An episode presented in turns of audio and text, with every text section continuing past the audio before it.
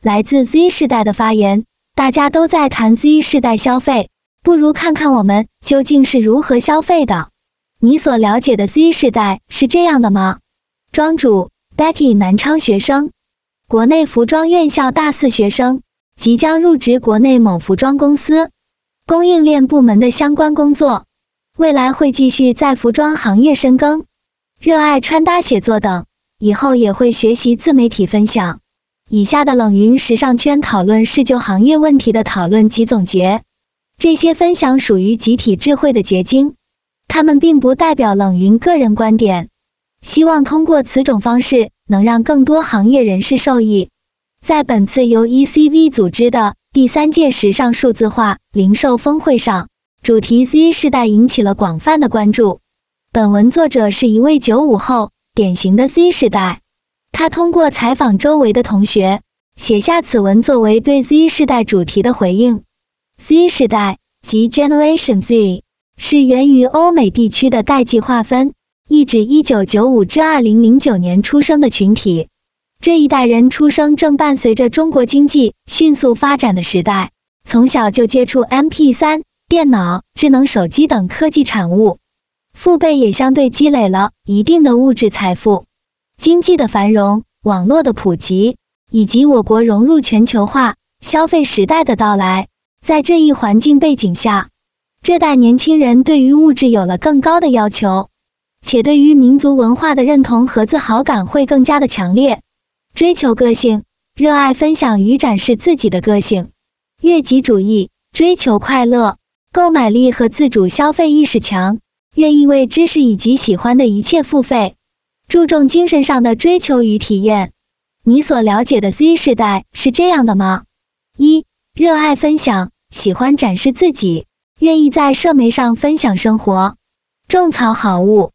正如 ECV 时尚峰会嘉宾、女性休闲服品牌 Savasana 的侯西女士在峰会上所谈到的，Z 世代的年轻人热衷于在网络上展示自我，分享生活。QQ 空间、朋友圈、微博、小红书、B 站、微博都是年轻人展示自我、种草分享的阵地。相对于看似更有经济实力的七零后、八零后、零零后的分享意愿非常强烈，而他们也因此成为当今社交营销的最佳传播者。作为九五后，我很同意这个观点。我是独生子女，平时在家的时候就会在网上冲浪，看到朋友们在网上的分享，当然也想参与进来，这样也可以让朋友们看到和平时不一样的自己。同时，我也乐意将自己用到的好的产品推荐给伙伴朋友们。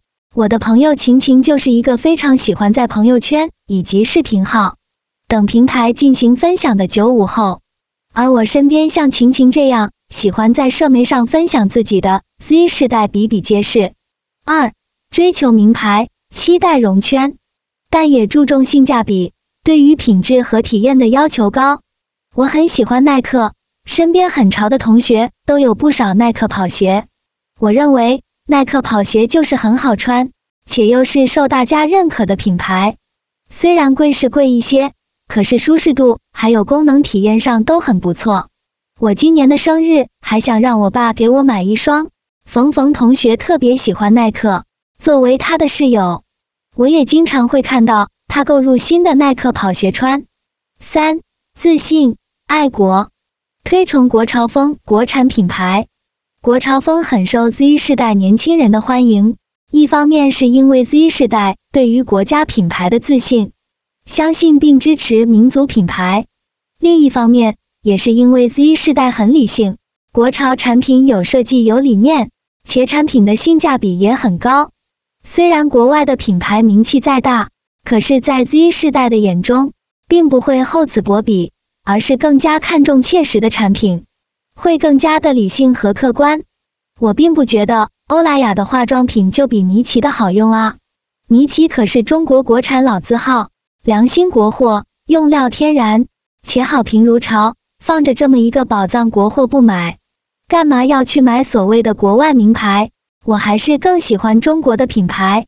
一个国货护肤品资深爱好者的九五后女生的对白。四。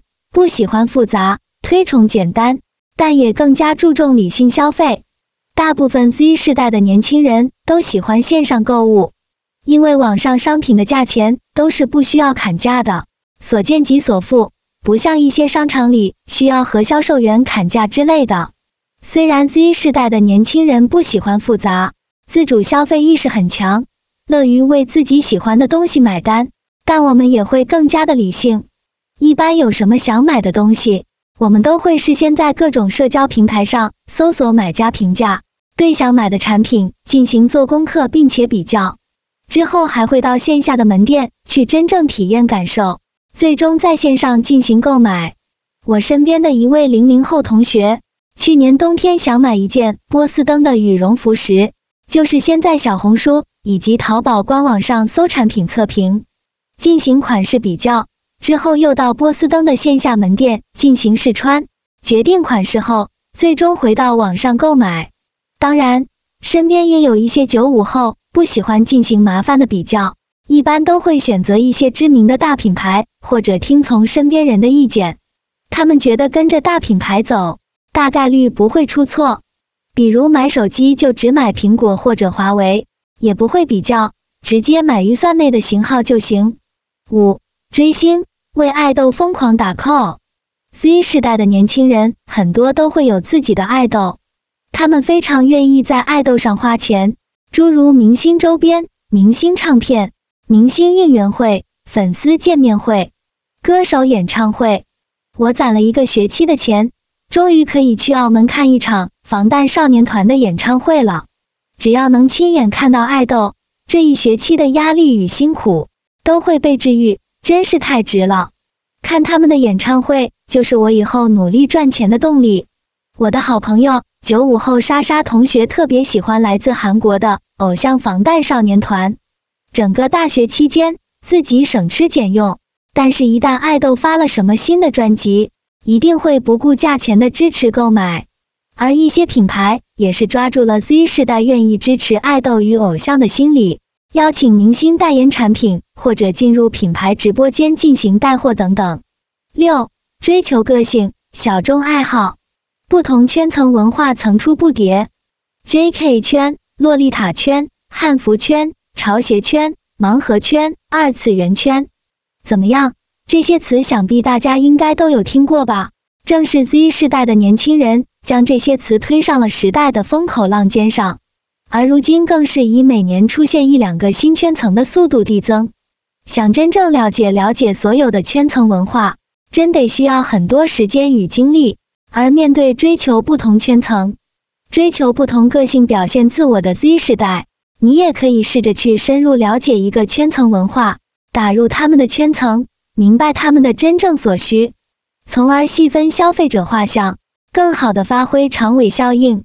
宝宝，我上个月一件新衣服都没有买，就为了买这个泡泡玛特的盲盒，还有我喜欢的动漫人物周边。快毕业了，这些东西我都可以不要。但是我这一柜子的汉服必须要跟着我到工作的地方，我一件也不舍得丢，而且这每一件都很贵。对了，还有我这些配饰和团扇，我必须要把它们都寄到我工作的城市。这些话以及这些行为，想必在 Z 世代的年轻人眼中并不奇怪。对于这些热爱着自己圈层的 Z 世代年轻人来说，这些圈层里的产品就是他们最重要的宝贝。是他们可以珍藏很久的宝贝，也是他们愿意不吝金钱去购买的宝贝。七总结，总之，Z 世代的年轻人最大的特点就是不再受标签的定义。一百个 Z 世代的年轻人就有一百种不同的人设特点，想用单一标签定义他们，不是一件容易的事。而 Z 世代的年轻人也日益成为消费时代的主力军。其实 Z 世代的年轻人并不复杂，只要愿意深入了解不同 Z 世代群体的生活，细分 Z 世代消费者画像，与他们对话，了解他们的个性化需求，融入他们的圈层，我相信 Z 世代的年轻人一定会愿意为你的诚意以及产品买单。